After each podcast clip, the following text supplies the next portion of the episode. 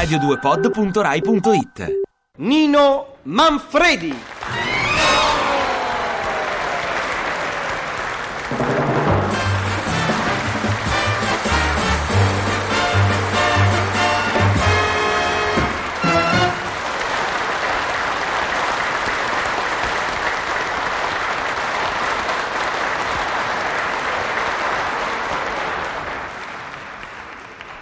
Signori, senza chiedere il permesso a nessuno, opro bocca e gli do fiato.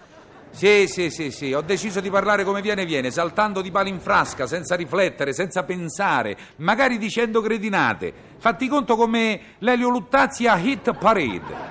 Che so, mi va di pronunciare il nome dell'assessore Capitolino Pala? E lo pronuncio. Pala, tiè, e lo ridico pure, Pala. E poi magari aggiungo subito traffico scorrevole, eh? Proprio per significare che fra l'assessore al traffico Pala e il traffico scorrevole non c'è alcun nesso logico, che sono proprio agli estremi, che sono due cose che insieme non possono esistere. Alberto, che fai? C'hai caldo? Eh, vedo che te sventoli. Alberto è il nostro tecnico dell'audio. Eh, eh, hanno acceso i termosifoni, Albè. È presto?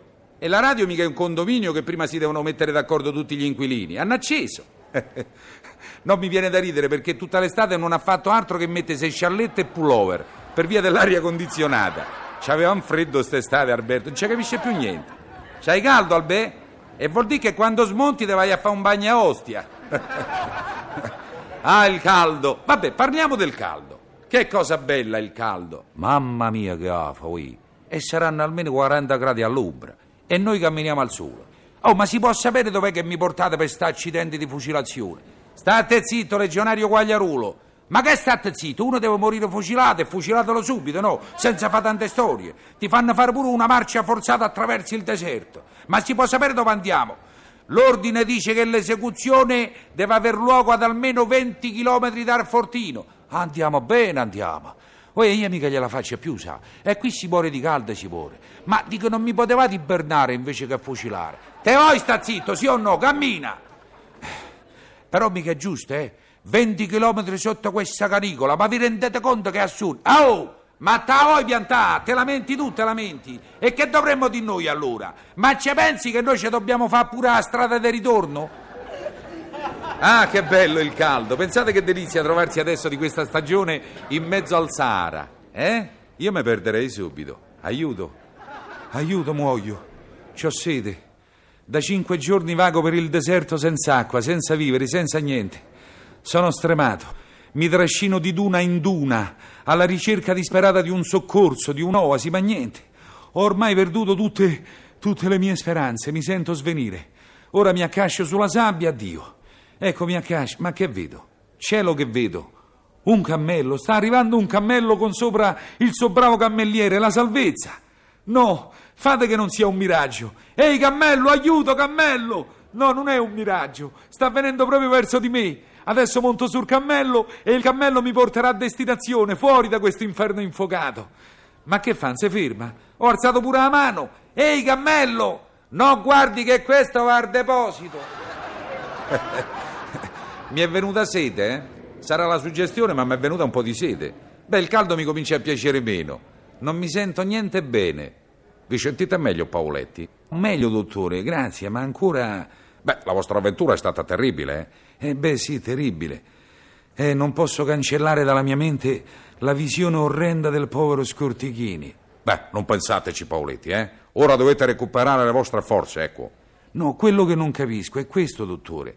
La traversata del Sahara a piedi è certamente un'avventura rischiosa, ma perché io ho resistito abbastanza bene mentre invece il povero Scortichini... Beh, questione di fisico, sai, evidentemente voi siete più robusto del povero Scortichini. Ma che scherza, dottore? Scortichini era il doppio di me, un omone grande e grosso. Che brutta fine. Ma quando ha cominciato a dar segni di sfinimento? Verso il quarto giorno ha cominciato a chiedere acqua con sempre maggiore insistenza. Acqua, acqua, mi chiedeva. Ma come facevo a dargliela se l'acqua non c'era? Acqua, acqua, ripeteva incessantemente. E io, coraggio, Scortichini, vedrai che forse troveremo un'oasi e lì potrai bere quanta acqua vorrai. E lui, acqua, acqua, muoio, io non ci arrivo all'oasi. Era terribile, mi creda. E poi? E per sei lunghi interminabili giorni non ha fatto altro che chiedere acqua. Io sentivo nella mia testa questa maledetta parola acqua, acqua, come una tortura, come un trapano, ma l'acqua non c'era. E poi, e poi, povero Scortichini, la fine. Beh, che tragedia, eh. Ma mi scusi, si può sapere perché due che attraversano il Sahara a piedi non si portano dietro dell'acqua? È assurdo! Dottore, eppure è così. Ma inaudito! Possibile che non avevate nemmeno una borraccia d'acqua? Ma neanche una goccia, dottore. Soltanto sette casse gazzose. Me ne sono avanzate pure due. Mamma mia, che sete che ho! Si potrebbe avere un bicchiere d'acqua? No, ieri ho ricevuto una lettera del mio amico regista Ettore Scola, che sta in Africa a girare gli esterni del suo ultimo film.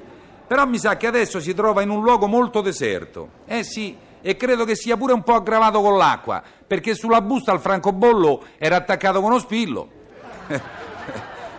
e adesso che ho parlato di francobollo, vi dovrei mostrare il costume indossato da Raquel Welch nel suo ultimo film. Eh, ma questo sarebbe logico, anche se molto attraente. Eh? Come dice, signor? Il signore vorrebbe vedere anche Raquel Welch? Sia pure affrancata col francobollo, eh? E invece no, io contesto. Oh, il signore naturalmente, eh? mica Raquel Welch. Raquel Welch. È lo stesso se vi dico una poesia di Trilussa? L'automobile Ersomaro. Rotta de collo, disse in somarello nel vede un'automobile a benzina. In dove passi tu nasce un macello. Hai sbutellato un cane, una gallina, un porco, un'oca, un pollo. Povere bestie, che carneficina, che sfragello che fai, rotta de collo. Non fiotta tanto, fasciate impunito, rispose inviperito l'automobile. Se vede che la polvere e lo sbuffo dello stantuffo t'hanno intontonito. Non sai che quando io corro c'è la forza de cento più cavalli? E che te credi? Che chi vuol fare carriera si fa scrupolo di quelli che si trova fra i piedi? Io corro e me ne infischio e non permetto che una bestiaccia ignobile s'azzardi di mancarmi di rispetto. E nel diste parole l'automobile ci messe Trento tanto mai calore che il motore infuocato gli scoppiò. Allora cambiò tono, dice, mo, chi mi rimorchierà fino al deposito? Amico mio, tu capiti a proposito, tu solo puoi salvare la situazione. Vengo, gli disse il ciuccio, e me consolo che cento e più cavalli all'occasione hanno bisogno di un somaro solo.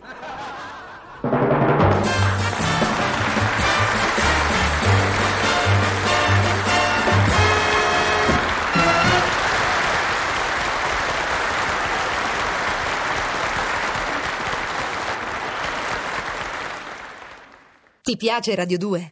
Seguici su Twitter e Facebook.